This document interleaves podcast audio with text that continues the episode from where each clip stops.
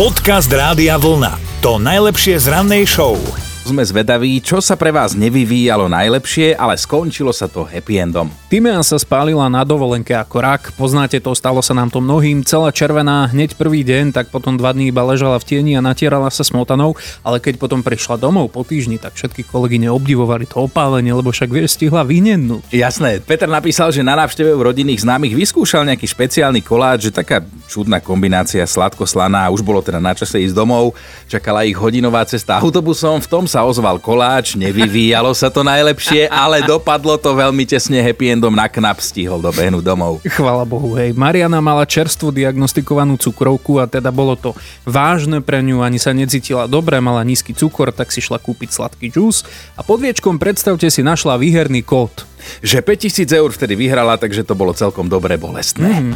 Dobré ráno s Dominikou a Martinom. Isto sú medzi vami psíčkari, možno už niekomu teraz stepuje pred dverami pes a nevie sa dočkať von, ale ak sa vám psík už niekedy stratil, tak veľmi dobre viete, že je to strašný pocit. No a niekedy sa nemusí ani stratiť, stačí, že sa utrhne z vôcky. Ja som takto v nedeľu bol venčiť a mm. zrazu len počujem z diaľky pani ako zúfalo kričí, nech jej chytíme psa, ktorý jej ušiel.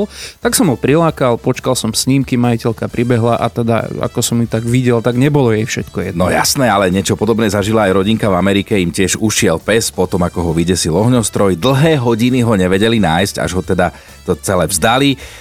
Išli si ľahnúť, už bola noc, lenže psík sa normálne po 8 hodinách vrátil a to tak, že na verande zazvonil na zvonček, no je cilink, majiteľia otvorili, pozerali tam pes, on vošiel, vyskočil na gauč a spal.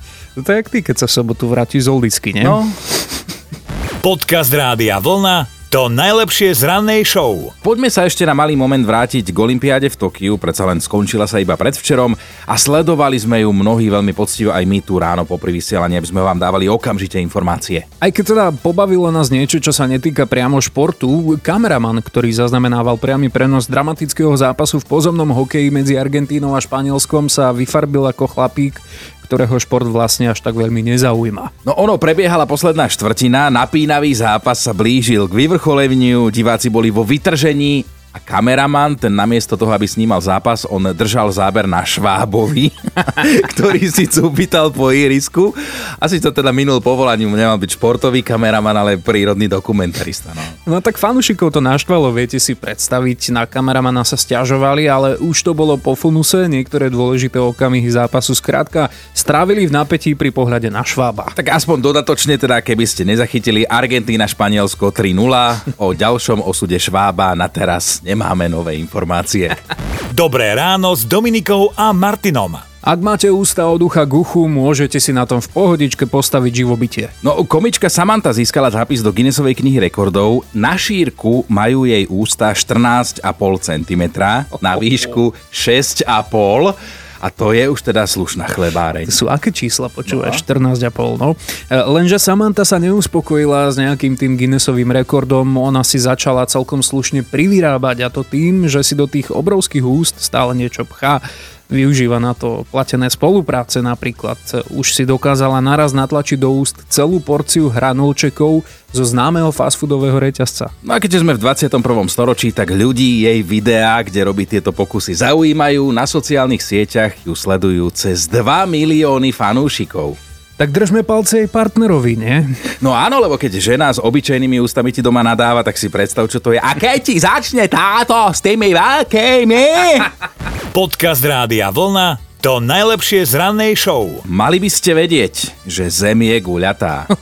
To sú mi novinky, no. Učíme sa to už na základnej škole, ale niektorí to predsa len potrebujú preopakovať, lebo nájdú sa aj dospeláci, ktorí budú just tvrdiť, že Zem je plochá, že nás všetci klamú a aby dokázali, že majú pravdu, sú ochotní urobiť naozaj všetko. No k nám sa dostal prípad mladého námorníka, ktorý sa pridal k námorníctvu len preto, aby dokázal a na vlastné oči uvidel, že Zem je plochá. On sa teda na tej lodi chcel dostať normálne až k rohu Zeme, hej, na hranu tak každý deň si mapoval polohu, hej, lebo však čo vieš robiť, zapisuješ si do zošitka rýchlosť aj smer mhm, lode mm-hmm. a toto trvalo presne 4 roky, až kým teda mladý námorník nerezignoval a nepriznal si, že tá zem fakt asi plochá nie a je. Toto, čo si povedal, to je, to je tá dobrá správa na tom, že sa si priznal, že sa mýlil. V námorníctve sa mu ale páči a zostal tam slúžiť aj naďalej. Aha. Takže ak náhodou jedného dňa predsa len objaví ten koniec sveta, tak bude prvý, ktorý nám dá o tom vedieť. Dobré ráno s Dominikou a Martinom. Stále sme zvedaví, čo sa pre vás nevyvíjalo najlepšie, ale skončilo sa to happy endom. Napríklad Simona ešte týždeň pred svadbou nemala svadobné šaty. E, Už to vyzeralo, že sa bude vydávať v bielej nočnej košilke, ale dobre to dopadlo, nakoniec šaty sa našli, aj keď na poslednú chvíľu. Ale tak žených by sa tej nočnej košielke možno potešil, to zase prečo nie. Filip nám ale poslal príbeh, ktorý nás naozaj dostal. Áno, on si zabudol v čínskej reštaurácii tašku s novým notebookom a nejakou hotovosťou. Uvedomil si to až v MHDčke cestou domov. No a v tom momente si to viete predstaviť, úplne ho oblial mm-hmm. studený pód, už to videl, že o všetko prišiel. Ale povedal si, že nádej umiera posledná.